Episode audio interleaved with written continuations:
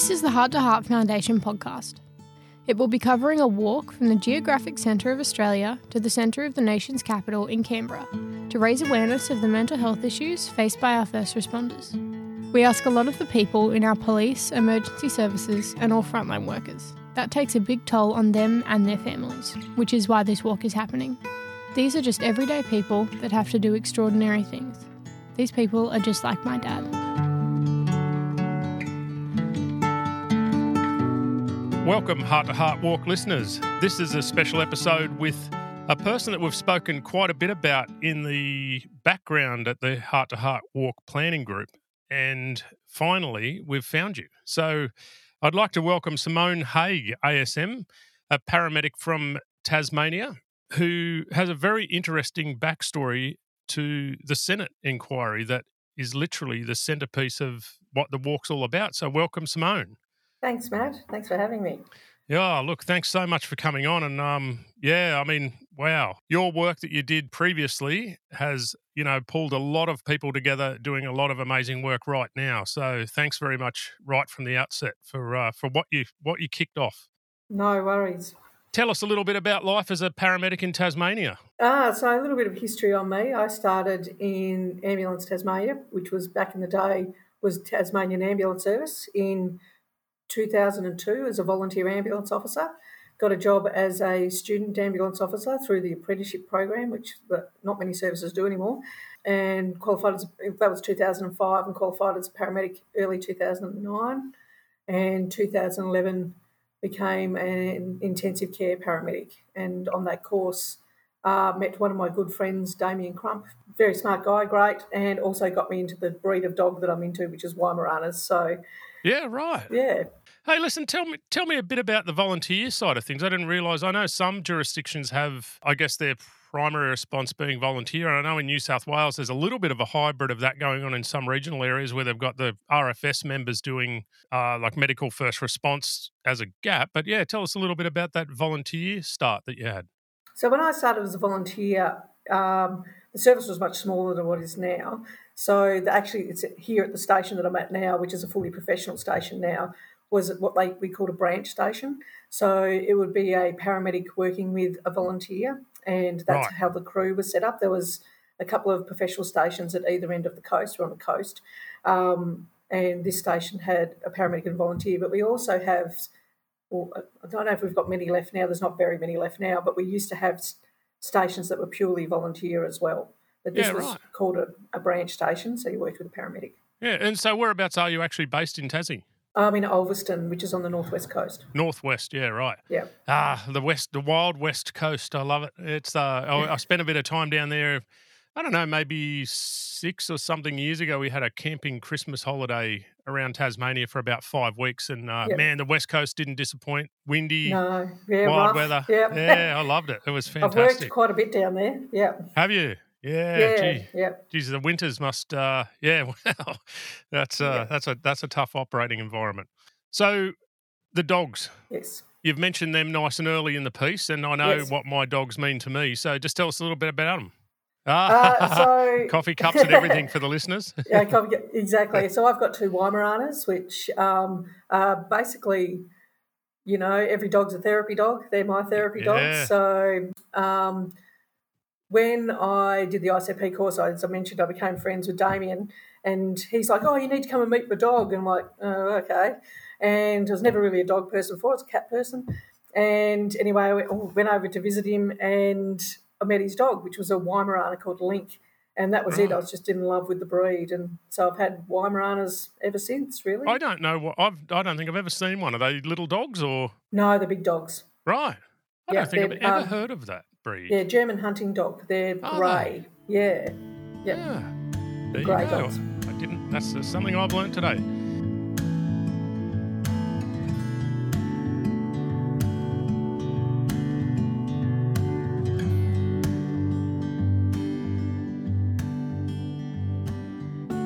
So, Simone, could you tell us a little bit about other places in Tassie that you've worked, and you know, primarily, have you been on the road, or um, you know, what, what's your role entailed down there? Um, I've done a few things. So, I basically work on the northwest coast, I, and that encompasses a massive area um, through down to the uh, west coast of Tassie. So I've worked uh, predominantly in a sort of a semi-urban, semi-rural area here. I work out of Devonport. It's where, where I'm based. But I also have done other roles such as branch relief, which is working with volunteers down on the west coast in Zeehan. I've spent quite a lot of time down there. I've also had times where I've worked in education uh, as a paramedic educator, and I'm currently working in clinical services as the coordinator of clinical practice. Yeah, right.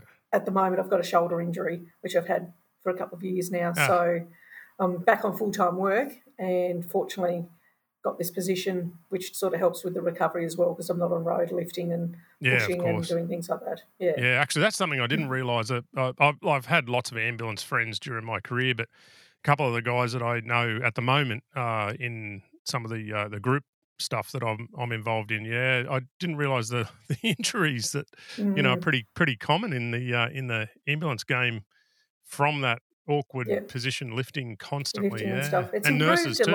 Yeah, yeah. The lifting's improved a lot. We've now got the electric stretchers and things like that, but you know we didn't have those for the last twenty years that I've been in the service. So yeah, of course, it's yeah, lots of injuries. Yeah, wow. I hope they're getting onto that. Um, so listen, I, I know you've been involved in a couple of well, I suppose boards and associations with like focused on ambulatory care. So could you just give us a little bit of a rundown on what you do outside of work, or you know, associated with, but you know, not not in your role um, directly as as what you're doing at the moment?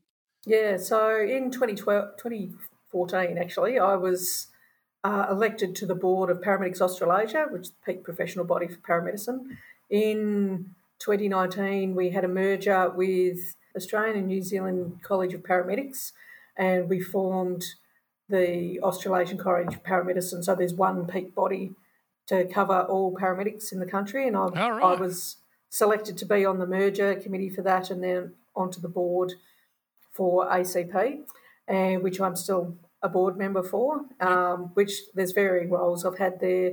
Um, I was elected vice president of PA um, before we merged, and I was elected the inaugural vice chair of ACP. Now I'm a board member, um, and I also am the chair of the Future of Paramedicine Working Group and the chair of the Awards and Recognition Committee for wow. ACP. Oh, yeah, I do a little bit. Um, in my other spare time, I'm also um, the just elected last year the president of the ambulance ex- executive sub branch of the Health and Community Services Union here in Tasmania. Yep. So we look after all the paramedics in Tasmania.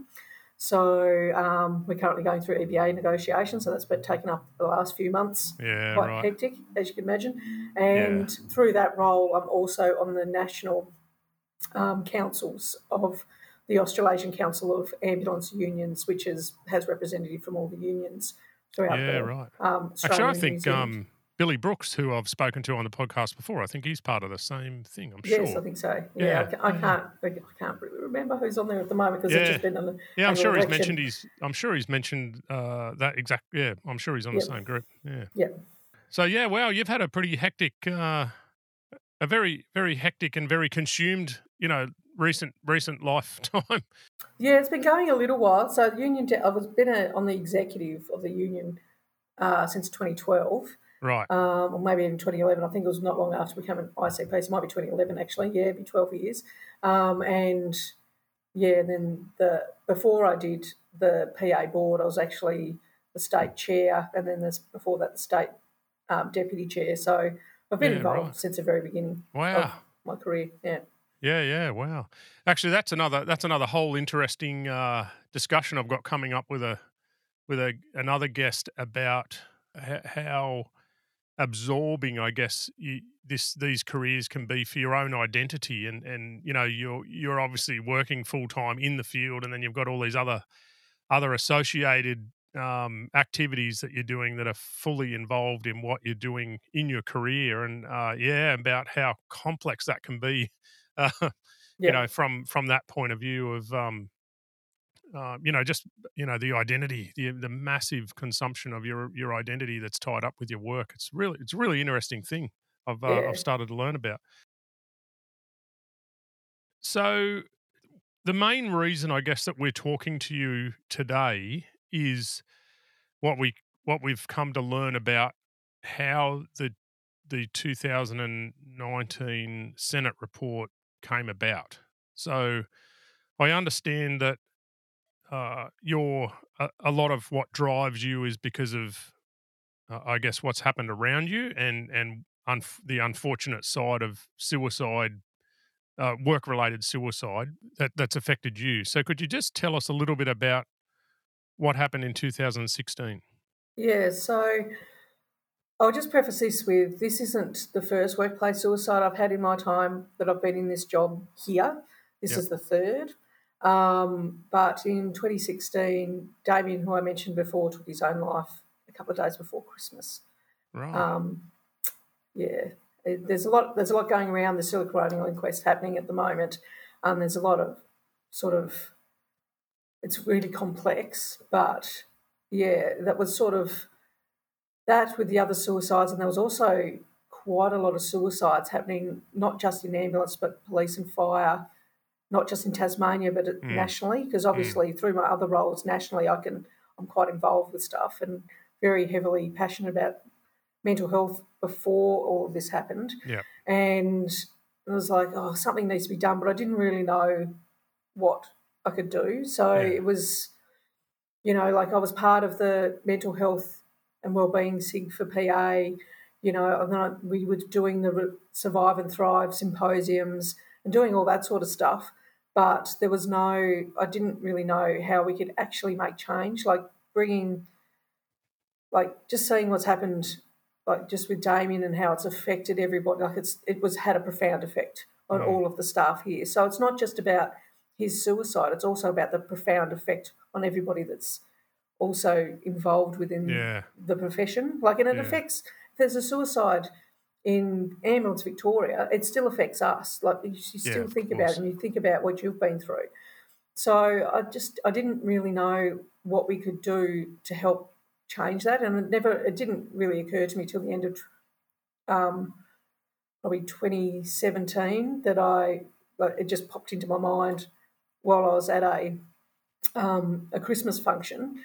That, ah, I wonder how you get a Senate inquiry because I know mm. that we'd had a Senate inquiry for paramedic registration. And so I was like, oh, that, that they like they, they did that. It was a day. It wasn't too much, you know. It was nothing too like big, but it was important and it helped push along paramedic registration. And we've got national paramedic registration yeah. through AHPRA. Yeah. So I just happened, it just popped into my head. And I thought, oh, I'll ask Anne. And I thought, and I thought it was a stupid question. Um, and I just went up to her and I said, how do you, how does someone start a Senate inquiry? She goes, you talk to a senator. Yeah. How easy is that? And, and that's and, Senator Anne Urquhart you're talking about. Yeah, it is. Yeah. and then that's where it all started. Yeah, but it was right. all, the catalyst was, it was sort of multifaceted with, you know, what was going on nationally and with Damien, and then just everybody's how profoundly affected everybody was, mm, and mm. just the support, the lack of support systems in place. Yeah, yeah. I, I, sadly, I don't think that's a uh, a unique storyline. Realistically, it's no. um, you know, the the tragedy that strikes, and and you know, I think everyone feels that lack of lack of support and lack of you know preventative act activity and actions prior yeah. to um, yeah but it's also yeah and it's a lot of them are also to do with culture within services mm. and because um, uh, first first responder organisations are notorious for having poor cultures, yep. and they're very much each young to get ahead sort of mentality. It's really competitive. You're also full of a heap of leaders because you want leaders in those roles, yeah. and it can be quite at times can be quite toxic. And I think I, I could see just from my role nationally that everywhere had problems. Yeah, just it was just yeah it was really quite profound when you go to a national scale to see that no, it's not just my service that has issues; it's yeah. pretty much everywhere. Yeah, that's right. And it's certainly I, I know my uh, my friends from ambulance, like New South Wales Ambulance Service, certainly talk about the hurdles of uh, the the cultural issues that they've faced, and and not not just the work pressures of doing a tough job. Um, Yeah. You know, but it's you know everything compounding that like that. That's just such a compounding factor to a whole bunch of other pressures that the you know the average average ambo has to face. It's a, it's a real thing. Yeah, Absolutely, and I've and like and you can't lay this all at the feet of that middle management because I know they cop a lot of stuff Mm. as well, and it's you know they don't necessarily have the training or the knowledge or the expertise to be able to deal with what's going on on the road and like and whether they know how to be a good manager or know how to manage their stress and their emotions. So it's like as you talk to people and they blame, there's lots of blame, but there really shouldn't be because Mm. I think everyone sort of struggles with knowing how to do it and um, learn and understand what are the best outcomes for that. And I think that's where the Senate inquiry was really important and the recommendations to give people evidence based Yep. knowledge and stuff like that. But yeah, unfortunately, much of that hasn't happened. Yeah, that's, the sad uh, sad outcome of that, isn't it? It's uh, Yeah. some really good information in that Senate inquiry, but not a lot been done about it. So. The, the loss of your friend in 2016, uh, like timing wise, it was obviously around about an anniversary time that you spoke to Senator Urquhart um, Yes. the following year.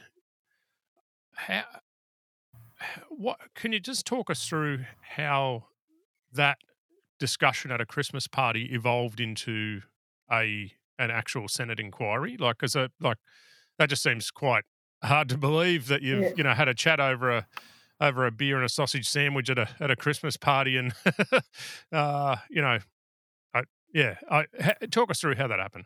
Uh, yeah, so it is a little bit more complex than that. I'm sure it is. uh, so uh, I mentioned that to her. She was pretty busy at the time. Obviously, everyone wants to talk to her. Um, but she said, "Send me a letter right. telling me what you want, what what what you want to do." And so I wrote her a letter outlining my concerns for first responders and communications officers. Like it's communications are always forgotten, and you know it's not like and they they know that they're forgotten, but they hear some horrific stuff. I couldn't think of anything worse than you know sitting on the end of the eh, phone hearing someone dying on the end of a phone and you're desperately trying to get a crew there. Uh, be I, I couldn't do that. So I wrote her a letter and went in and had a meeting with her. And from then, um, she went back to Canberra. It took, it's ta- it took a few months, uh, obviously, because it's Yeah. um, you've got to get all your ducks in a row. So she went to Yeah, Canberra, had some conversations, and during that time, her one of her staffers, Matt Nesham, and I wrote the terms of reference for the Right. inquiry. So because we just wanted to encompass everybody, wanted everybody to have an opportunity to speak and be safe to be able to have that conversation Yeah. and yeah. to put in their thoughts and feelings. So we did that, and she kept having her conversations up in Canberra. And then on, I think it was 27th of March, uh, 2018, it got accepted by the Senate and off it went.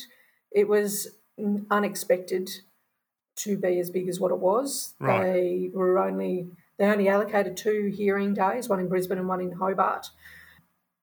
They had to do six. It, just ended up they had over 160 submissions, they, and it wasn't just first responders. Like there's a, quite a lot on the if you look at the submission list, yeah. quite a lot of confidential ones because people Yeah, oh yeah. because that you know that culture of is it going to stop my career progression? Is it going to do that sort of stuff? Absolutely. Um, but there were like Beyond Blue, Phoenix Australia, Black Dog, the Royal College of Psychiatrists. Like it was enormous. So Yeah. they had to really.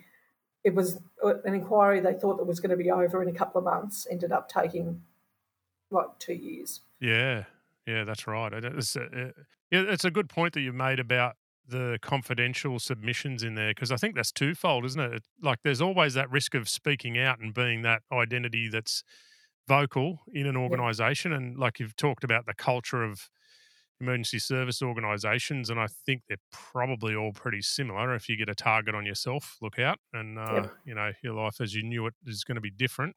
Um, but then you've also got that other factor of talking out about mental health related issues from a personal point of view can also be career limiting. Exactly. Um, and and it's not just people um, making that up or uh, thinking that. I think that's the reality, sadly, still that it, it, can be career limiting depending upon what your role is. And um, yeah, so I can I could uh, when I looked at that list, actually, I wasn't surprised. I was surprised there wasn't more confidential ones, to be honest yeah. with you. Um, but wow, what a uh, what a thing to have watched unfold for you, though. From you oh, know going huge. through that you know really rough time with your friend and colleague, but uh, to watch something actually be done positively off the back of you know that conversation that you had. Yeah, it was it was kind of positive and kind of negative as well. So yeah, right. I initially did this anonymously because I didn't want to be, you know, right. I just wanted it to happen for for first responders. Like yep. I didn't, I wasn't, I'm not here for me. Um, it's hundred percent. I wanted, I just wanted people to get help. You know, yep. like people are suffering, and it's including the people who've left services as well. You know, there's very little follow up on those people, and yeah, none like, mostly. Yeah. yeah, exactly. And then, but that's that that's career stuff. What about the volunteers? They just yeah. stop turning up. Who supports them? You know, like, and they could be a, they could suicide.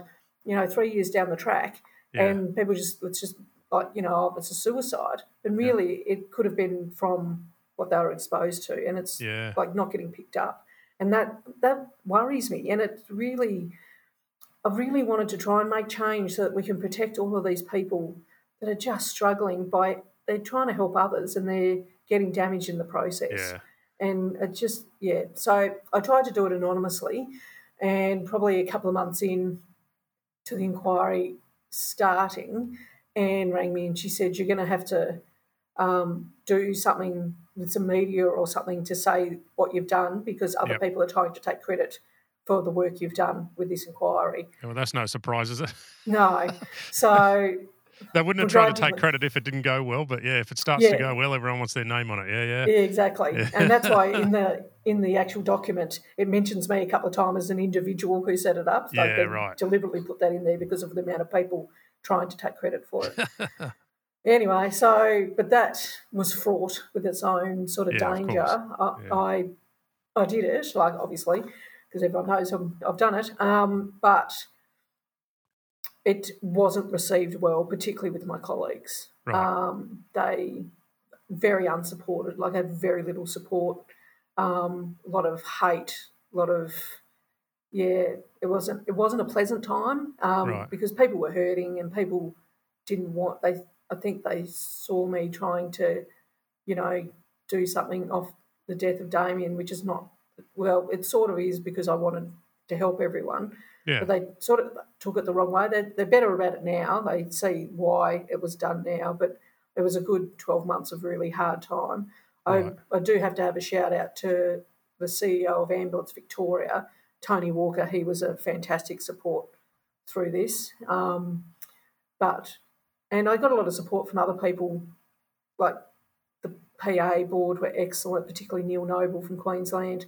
All these other people outside my own service were really supportive, but here it was it was really difficult, and it's taken time for them to see that this was about them, it wasn't about me. Yeah, yeah, yeah. Actually, um, you, you shout out to the uh, CEO of Ambulance Victoria. Uh, that he he must be an amazing person because I've I like I'm I'm not in those circles at all, but I, that that name keeps coming up actually around this topic, and uh, uh and it's all good. Like it, uh, I only ever hear that name when it's associated with, you know, pro- progressive actions, um, and yeah. and actually genuine imp- like genuine in- attempts to improve stuff. So absolutely, yeah, Tony's right. an absolute legend in this field. Yeah, right. and he cares about people, and mm. I think that that is underlies everything he's done. And I think, yeah, yeah he's retired now, which is a loss.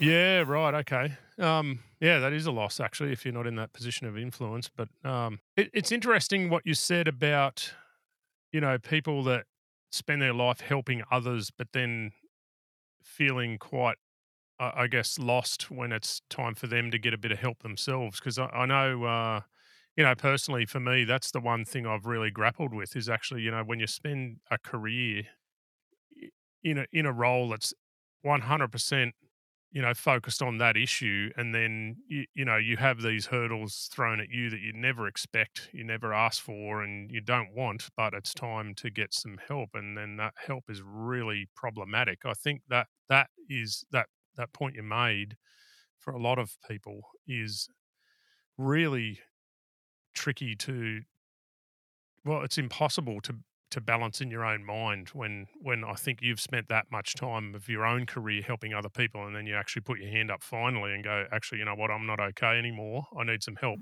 And that helps either not there or really really uh, awkward. Mm. uh, yeah that's a that's a real that's a real problem.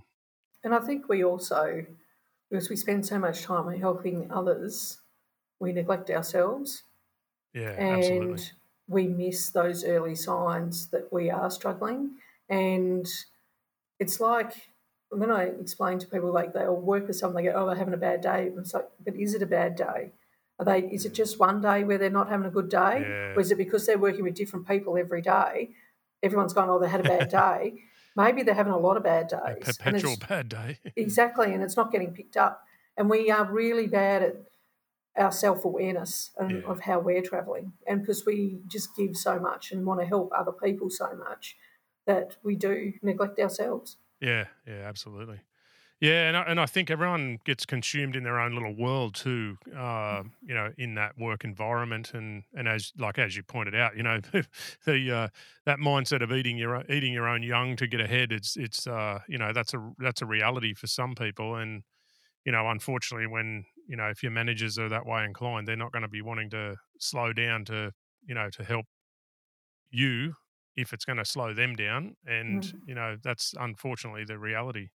Oh, and exactly. and a lot of people in in those positions of management or you know leadership have you know often affected themselves in emergency services roles. That's the other problem I think that uh, yeah. you know they're, they're probably only they've gone into coping mode a long time ago themselves, and uh, you know they're not able to offer help to other people around them because they're they're struggling themselves, and that that's a that's a problem within itself. Yeah, absolutely. And so we think it's hard to reach out for help. Imagine how hard it is for them to reach out for help. Absolutely. Yeah, yeah. So, and then what is there to reach out to? And yeah. like, and that's just within a service that does have um, mechanisms in place like critical incident stress management and EAP and things like that. What about the people who have left? How do they reach out? Yeah. Like it's just and it's it's really complex. Yeah. Yeah, it's it's something that hit me really hard actually. I didn't I didn't realize how bad the support was once you've actually been medically retired, yeah. uh, particularly for your family and that you know like there's there's a lot of lip service paid to the importance of family the family unit and and support of you know them but also their role in supporting whoever's struggling but gee there's not a lot around for them and no you know, a lot of unfortunately, a lot of these big, uh, big name uh, NGO type support organisations are not, you know, the inference is there that they're there to help those sort of peripheries of of people struggling, but they're just they're not funded for it and they won't do it. No, exactly. and that's uh, that's yeah. that's a problem. You know. Yeah, and it's it's interesting. You're saying that's just reminded me of the government response to the inquiry, which came out a year after the report was brought down. Yeah. and which oh, I don't know why I, it took a year because they didn't do much. no, and all they did was put it in with the bushfires. Yeah. And put first responders in with the funding for the yeah. um, the bushfires. It's like no, first responders need something different, and they need something yeah. separate that supports them and their families, not to be thrown in with into um, an event. Yeah. Into an event, exactly. And I, I think that's because the government was getting a lot of pressure from that event because you know, yeah. the prime minister went away, all that sort of stuff, and so they just put it all into there, and it was the most frustrating response I've ever read yeah. to anything. Yeah. It's like they did not read the report. Absolutely. And, and nothing in there was supporting first responders. It was all just lumping us in with the public, and we're not the same as the public. Yeah, no, it's, and it's a different ongoing issue. It's not. Yeah, well, it's it's real. Like, I, my wife was trying to put that jigsaw puzzle together that, that you're talking about after she got access to all the documents and asked for information from our uh, local federal our federal member locally and the response we got back from them was just a, a like it was uh, I couldn't believe it when I looked at it like they, they were basically referencing media articles to say that they'd done something about it but couldn't even find their own outcome, like the, the own Their own product of what they were Yeah. saying. They were saying, "Oh, here's a media article about what we've done." And we're like, "No, "I don't care what you put in the paper. I want to see what you actually did," and they they, they can't find it. There's And nothing because nothing's not been there. done. Yeah, No. nothing's been done. Yeah, it's Because in fact, um, some of the recommendations reference COAG. Um, by the time they'd done their report, they'd already disbanded COAG, yeah, yeah, yeah. and you're like, Well, in New South Wales here, there was a budget estimates hearing oh, towards the end of last year, and the commissioners of the agencies were asked certain information about, you know, pretty much loosely aligned with some of the some of the issues that we've we're facing through the inaction of that Senate report. And sadly, you know, your reference to the bushfire event, a lot of the improvements in their, their own policies and systems that they were referencing had only come about because they were given money from the bushfire, uh, the the overall sort of, Mhm. um, I suppose, funding for the bushfire, uh, 1920 bushfire event. And, you know, th- as you said, it, it, this is not about that one event. This is about ongoing, like a systemic, historic, and ongoing problem. And the only reason they were able to do a little bit about it, and the only reason they were able to answer some of the questions with any sort of uh, substance, was because they could reference actions that they'd done in response to the bushfire event, and and exactly the same. I'm I, I read that transcript and went, what a, what is that waffle? Like, Yep. it's crazy that, and, and it's also sad that regardless of that bad bushfire event, they knew about all these problems and they were either not willing or not able to do anything to implement improvements to what they knew was broken. And you know, the acknowledgement of all of the commissioners were, you know, was you know apparent in saying, you know, we know what we ask people to do damages them.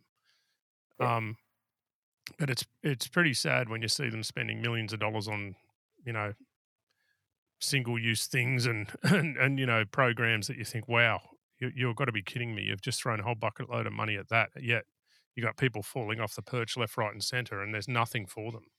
and the And, uh, irony is that those bushfires have happened at the end of 2019. This inquiry report came out at the beginning of 2019, so Yeah. it's not as though they weren't aware. Yeah, that's right. Governments yeah. were fully aware of what was happening. Yeah, and I think that some of the um, some of the content of this budget estimates hearing, you know, the commissioners are well aware of the problems. You know, historically, didn't do anything about it until they got given a bucket load of cash for that event. But you know, that's you know, anyway, we'll we'll be here all day if we keep going on this. one. We will, and we'll be very Um, frustrated. yeah, I'll be changing over from coffee shortly to something else if I uh, keep doing that. But anyway, um, yeah. Look, so I, I suppose from the from the heart to heart walk perspective, you, you know, even though a lot of what we're doing is directly referenced and linked to the Senate uh, report that you know was was initiated by a conversation that you had, but um, I, I think you know, you know, just just shedding light on those problems, regardless of the Senate inquiry, is is a good thing. And you've obviously done a lot of work with your board roles and and different, um, you know, union roles that you've you've got trying to work on that particular issue. Um, aside from that, so is there any is there any one thing that you can think of that uh, I guess I don't know is is there any one part of this big puzzle that you focus on more than others, or is there um, you know a particular standout thing that is a bit of a bee in your bonnet that you you've locked onto to try and fix? Um, I think, fortunately, in Tasmania we already have this, but I think it needs, and there's a couple of other states that do too. I think a, a big barrier is the workers' compensation process, and um, because it's adversarial and you have to continually Mm. relive your your trauma um, to go to IMEs or independent medical examiners and things like that. I think the presumptive PTSD legislation is probably one of the most important things. Tassie has it. I think that It's that's only you in Queensland, I think. yeah. So Yeah. I think that's something that should be nationally rolled out because the Beyond Blue research showed that if Yeah. you like it, it doesn't take much for you to be damaged, and Yeah. once you're ten years within a service, likelihood of you having a mental injury Yeah, is significantly higher than the general public, and it should be presumed that it was your job that caused it. yeah, absolutely. So that was the was the implementation of the presumptive legislation in Tassie linked or, or as a result of the Senate inquiry, or was that already in train before that? Uh, there was already stuff being done, so the opposition were pushing quite hard for it, along with uh, the Health and Community Services Union, but pushing yep. quite hard. I think what happened was the Senate inquiry sort of they put this through before the recommendations were brought down, so I right. think it was a bit of a kick up the bum, so to speak. Yeah, okay, yeah, right. And they went, "Oh, we probably should do something because this." I think they, I think they thought the Senate inquiry was going to be quite damning, which it was. Yeah. yeah. Um, so, like, kudos for them and the opposition and the HACSU for working really hard to get the government to realise that yeah. this is a priority. So they rolled that out a couple of years ago. And and uh, I, I, suppose you, in your role, you would have seen quite a few people leave the ambulance service. Have you I don't, I don't know. Have you noticed a, a, an improvement in their pathway, I guess, in the workers' compensation system, or have you had any anecdotal feedback, I guess, to to link better outcomes as a result of that legislation change? Um, I think it's a lot less adversarial, from what I can gather, for mm. people with mental injuries. But the hard thing is, a lot of the people who go off don't want to talk to anybody from work. Yeah. And it takes yeah. a long time for them to be ready to speak to people from work because um, yeah, it's it ties it all in. So uh, we've got quite a few people off with mental injury at the moment on long term workers' comp, but they have distanced themselves from yeah, yeah. the workplace. And that's understandable. So yeah. Yeah. So it's really hard to really gauge where that falls because the ones that I um, know quite well who left a while ago, they're now at that stage where they're um, back to talking to people from work and right. things like that and re engaging, but they weren't under the presumptive part of that oh, legislation. Okay. Yeah, yeah. because it's so new. So I think it's yeah, probably actually, another yeah, couple in the scheme of, of, a workers' compensation claim, that's that is new, isn't it? Because it yeah. takes so long. Yeah, exactly. Yeah, it's, so it's certainly something we don't have in New South Wales. Like there, there's no presumptive legislation here, and and you know I've you know been through it in the last couple of years, 2021. Um, and it, yeah, it's proper adversarial. It's horrid, and and ironically, in New South Wales, the the system is called I Care, and uh, there is there is no care in this system. There's no trauma informed anything about this system uh, at all. The only the only little giggle I have to myself about the name I Care because I'd cry otherwise, but they actually make toilet paper and tissues. a company called I Care uh, oh. and it's in the supermarkets now. oh, there you go. and I laugh about it every time. I go, yeah, yeah, they actually, yeah, they should merge them together, and they're about the same, I think. But anyway, yeah. it's really, I, I, guess, from a from my perspective in New South Wales, it's it, it's hope it, it's not enlightening, but it, it gives you a little bit of hope to know that another state has adopted it and it's had some, you know, anecdotal improvements to the system, but you know, it's it's but one it's but mm-hmm. one stepping stone and one starting point, isn't it, to getting yeah. getting the system better? Exactly, because they haven't done everything else like a national register for um, mental health professionals that are you know trained specifically yeah. in this area. Like all most of the other recommendations, nothing's happened. There's been no yeah. conversation nationally with all the premiers, like at the national cabinet. There's like there's nothing there. Nothing with the health ministers. There's yeah. None of the other recommendations have been followed through. And some of that stuff can't can't be that hard. Like to have a national register, they have national registers for all sorts of things. It can't be that hard for people to identify themselves as, you know, appropriately trained for that purpose. Exactly. And, you know, I I put my name up on there. And the other the other thing that you talked about a little while back too is the statistical you know, the the statistical issue on current and more more importantly former members and the effect of their service on them is just not captured at hmm. all and you know realistically it, it's a it's a blind guess to wonder how much or how many people are out there um, struggling and or worse um, yeah. as a result that's directly linked back to their work but unfortunately very and very conveniently for those responsible for it is never known. Exactly, and that's what really worries me because that with the all the suicide data and things like that, it would be interesting to know the history of the people because they only really target what they're doing now. So yeah. you know, Joe Bloggs could have taken his own life. Yeah. Um, and he's a gardener. Yeah, occupation whereas- gardener. It's a, Yeah, exactly. Whereas 10 years ago, he was a paramedic. yeah, for and 30 years. been- Exactly. and he's been struggling for that for the last 10 years. yeah, yeah. And I think I would, if there was more sort of investigation and stuff, I think it might be quite profound the history Yeah. that people have had and what they've done, yeah. and how I think it's much more pervasive than what we think it is. Absolutely, yeah. And what and I guess you know, for, I, I don't know what it's like in other states, and- I have mentioned this once before, I think to uh, Billy Brooks, but it, it's frustrating to know, well, to, to to see the inaction on that when in New South Wales, the New South Wales government does a people matters employee survey thing once every two years, I think it is, and part of that, you know, it's it's literally a, a scorecard, I guess, to how different departments and different agencies are doing and and how obviously how some of the senior executives are performing in relation to their key performance areas. And one of the one of the questions in that very long survey that everyone has to do every now and then is: Were you a former defence member? You know, were, were you a previously serving in defence before your role in New South Wales government? And that's purely to tick some KPI box of some executive director saying that they're Yeah. actively employing veterans to New South Wales government roles. But you know, I, th- I find that really hard to grapple with because they they can get that happening to prove someone's performance in their role and their contract, but for things like linking people's suiciding to service uh, in in a government like a state government entity, they can't be bothered asking the questions. That's right, and it's interesting because the veterans are tracked. As soon as they leave, they are tracked, Yeah, and yeah. any if they have a suicide twenty years after they leave, it's still they're a veteran, but there's nothing for first responders, it's not and. No. and it's really frustrating because veterans and first responders aren't that different.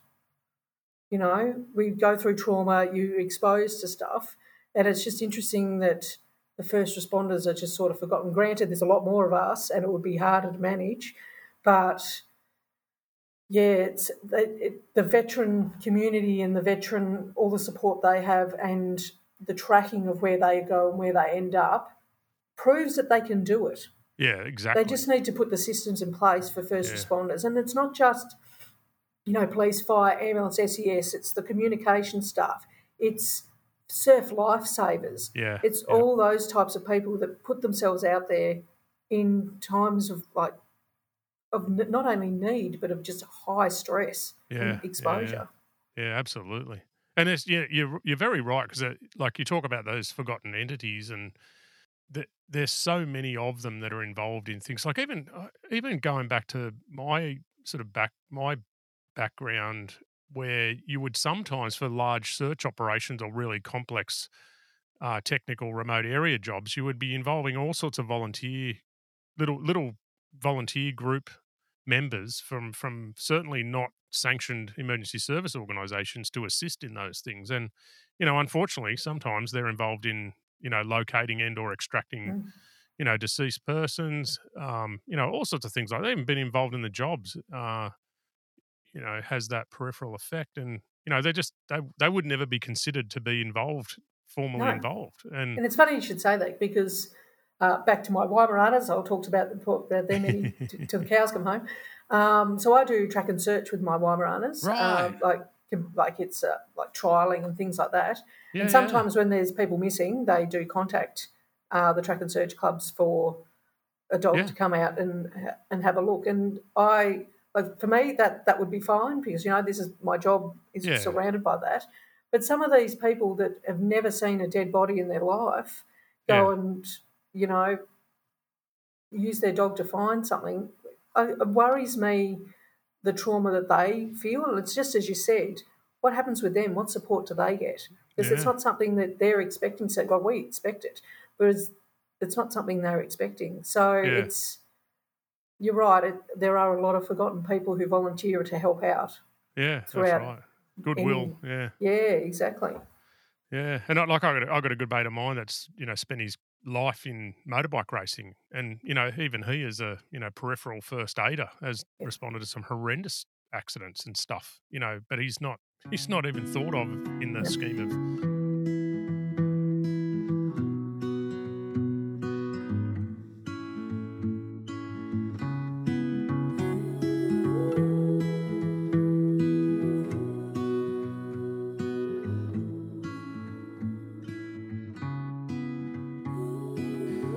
pretty cool to uh, to think where this actually started from. You know, your single conversation with the right person, um, albeit uh, off the back of something horrendous, but you know, f- for that to have happened, and all of these people coming together in Parliament House to actually start the, this long walk, this journey to to Yeah. actually you know continue to raise awareness back to this unactioned report that you know you were the catalyst for. It's it's pretty cool. Look, yeah, Oh, it's, it's awesome. I'm really, even though it's had its trials and tribulations throughout the couple of years, I'm really proud that I stepped up and, yeah, yeah. You should be. and uh, super proud. I'm super Yeah, glad that you guys are doing what you're doing to try and get this recognition of this report out there because Yeah. I, I don't want it to be forgotten. And I know that Anne makes a point of any Senate inquiry that's on that re- involves anything to do with first responders, like anything, even if it's something minor, she makes a point of going along and pushing this inquiry right. as much as she can so it's not forgotten and so it's Yeah, yeah, yeah. laced through all other inquiries that it's there and it's important and it needs to be actioned on. Yeah, well, she's obviously put a lot of time and effort into it herself personally too. So um, Yeah. yeah. it's good to see that she's uh, not paying lip service to it and doing the political, you know, the political spin that suits the agenda of the day over it. So mm, yeah, absolutely. She's very genuine about it. And it's interesting because people are a bit blown away. You know, oh, you got a Senate inquiry on this huge thing, and they're like, I could never do that. And it's like, yeah, you can. Yeah, You just need to have conversations with people, have a chat. Like, they people are scared to contact their local member or yeah, their senators and things like that. They're just people. They're there Yeah. to represent you. You elected them, and go and have a talk, have a talk, have a conversation, and get involved. Even if it's like you don't have to join a political party. You can just get involved in some Yeah. way, volunteer to help. It all makes a huge difference. And meeting those people and getting those connections helps you be able to move forward and get a Senate inquiry. Yeah, Like the day the Senate inquiry went through the Senate, um, there was actually a couple outside with a little sign wanting a Senate inquiry into um, police suicides. right. And because they didn't know how you should go about it, like I didn't know either, but I just happened to ask a senator what to do. So it's, yeah, I think people really should just, if they want want action, they need to go and talk to their to their government member because that's where it comes from. It doesn't come like all of this Senate inquiry stuff needs to come from the government, and you need to talk to your member and show them that this is important, and it's not just important for first responders, but it's important for the public because Yeah. if we have well first responders, that means they're performing at their best. They're not stressed. They're not tired. They're not, you know, anxious. All that other stuff that goes with it, and they're out there to help you. And Yeah. I think it's really important for that awareness and reminder of governments that, you know, these are the people that keep this country alive and safe. Yeah, that's a that's a good lens to put over it. Yeah, absolutely, because that's what that's what they're all there for in the first place, isn't it? Yep. Yeah, As you can see, I'm still really passionate about it. yeah, yeah. I'm trying really hard not to get angry because it makes me angry that so little's been done. And I was Yeah. glad that we had a change of government because that means that we can start to actually start pushing again because that government response was woeful. It was, yeah. It was And that's offensive. not the language I used. And sent it to me the day before it came out. right. And she said, I want your opinion on it. And I read it and I said, Would you like how I feel now or a measured response? And she goes, No, I want how you feel now. And she actually read Yeah. it in in Parliament Really? um, without the swearing um, because I was so angry. It was so disappointing. Yeah. And we just needed a change of government to be able to start to have conversation again because they basically just stonewalled that report was Yeah. just a stonewall for it. And it. Yeah. yeah, they didn't care, and it showed they didn't Yeah. care. And and I was just I was absolutely heartbroken because of all the work that went in and all the people that shared their stories and put themselves at risk and put their mental health at risk and came and spoke. Like I listened to every single hearing, and you can just hear the like the suffering of people Yeah. and like all these people came forward and them to just, just disregard it. Oh, angry, and it still makes me angry yeah. now. Uh, yeah, Yeah. absolutely. Because people And what, what you so were much. saying too about, you know, people just need to speak up and speak to the right people. I mean, my wife has been ferocious in her, you know, uh, I suppose, quest to fix some of the issues that we've faced as a family. And Yeah.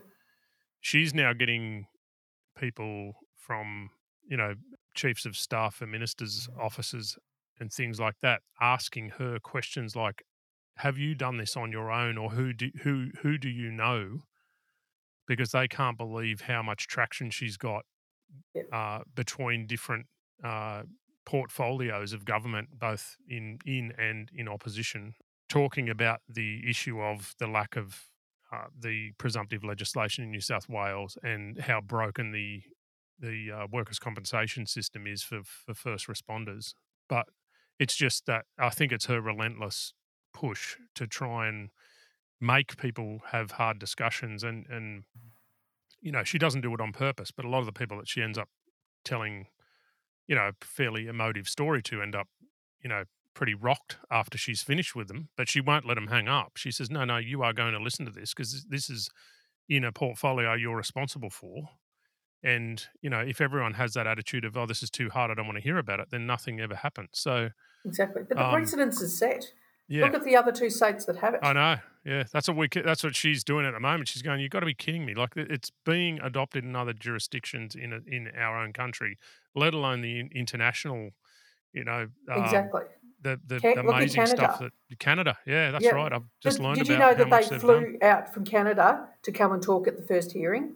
Fair dinkum. So two guys from Canada put in submissions, and they flew out for that first hearing just to speak on this. It was that they tried to get that seriously. Wow. So, so all the transcripts are up there. I think it's uh, Ken Block, and I can't remember the other guy's name, um, but it's all there about them. They and they wanted, they just want first responders to be Yeah. like to have the support, and they And it's another Commonwealth country, for God's sake. Like exactly seriously, if you can't, like, it's not like it's something that we've got no association or no connection to. It's like it is Canada. It's a Commonwealth country. Yep, and I was just so blown away. I sent a message to Anne during well, during the um, hearing and said, "Oh my God, have they literally flown out from Canada?" And she's like, "Yeah." And she mentioned it to them in the hearing that Yeah. the person who started the inquiry was incredibly impressed that they flew out. Yeah. But that's just how serious other countries are taking this, and we Yeah. need our country to be taking this seriously. We need to be looking after the people that look after the general public. Like, Yeah. and it's and I think you know because people say all the time, "Oh, I couldn't do your job," or "You may, must see some horrible things," and all these other uh, words of platitude and things like that, but meaningless. If that if you cared, you would be fighting for these people to be supported. Mm. And I think it's just a lack of awareness from people who aren't involved in the area for the lack of support that Mm. we all have. And even like in government, they, I, I get it, where like not big agencies usually um, compared to like health systems and things like that. Yeah, yeah, yeah. And so it's not something they, it's in the forefront of their mind, but I think we need to keep pushing them for them to realise that these roles are can be very, very damaging. And the Beyond Blue research, we've had 23,000 people respond, showed that. And that's like the biggest um, cohort of first responders ever in a survey. And there's still data there that they're still working on because there was just so much data so that they got. Yeah. And it's, I And just- sadly, years a lot years down the track, you you ask what's being done about some of those Exactly. recommendations in that report too, and that you just Yeah. get crickets. Yeah. Yeah, exactly. That's it's just they go, oh, that's lovely, and it just sort of gets pushed Yeah. aside for the next big thing. And if we put these things in place, it's there won't be a next big big, thing. And if there is a big thing, the support's already there, and it'll Yeah. run better, and it'll function better, and people Yeah. will, be, will be healthier at the end of Yeah. it. And I don't think the big picture's being looked at. It's about the outcome. It's not about you know, oh well, you it's really hard to for the like recommendation two for, the, for them to collect data for people who've left the service for ten years. It's like, well, no, you do that with veterans. Let's do that with Yeah. this Just- and see what we can do Yeah. to make a difference. Yeah. It's it's not. If they did a long term costing on it, they'd realise they should be. It will be cheaper, and all of this would be cheaper if they put it in because they would have, you know, it's preventative, not reactive, exactly, and that's what we need is preventative.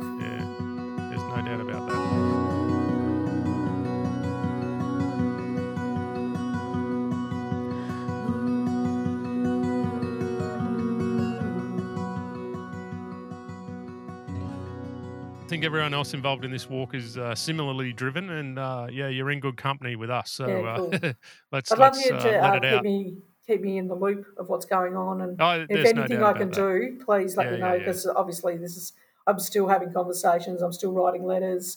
I wrote letters to the premier here. He didn't respond, and it's been mentioned that this was last year, May last year. I wrote him a letter, um, and it's come up six times in state parliament. The opposition have asked him if he's responded to my letter about the recommendations. Has not. Um, so yeah, it's we need to keep pushing. Everyone, we all need to work together and Yeah, it's happening. yeah, there, there has to be a collective push and you know, Yeah. a demand. Fix it. We're all here for each other. We know enough about it now to just to get on with it. Anyway. Exactly.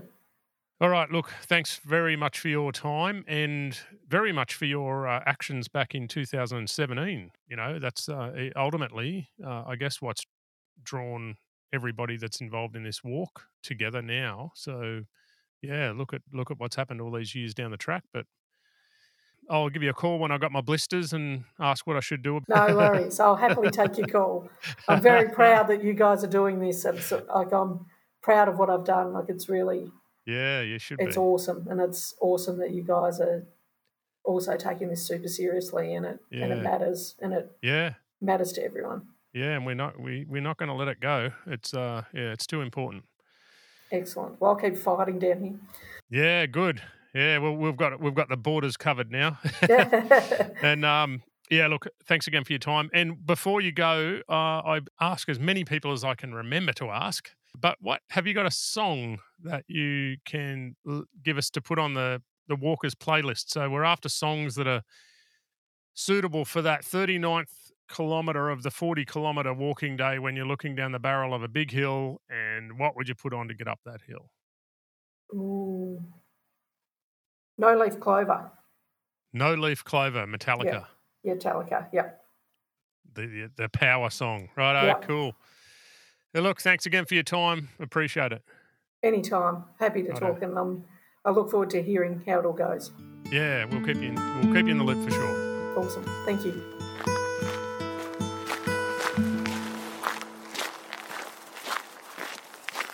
You've been listening to the Heart to Heart Foundation podcast. People on their own journey for the awareness of mental health in our first responders. Thanks for listening, and please remember to support our foundation by going to the webpage at www.hearttoheartwalk.org. That's www.heart the number two heartwalk.org, or just Google it.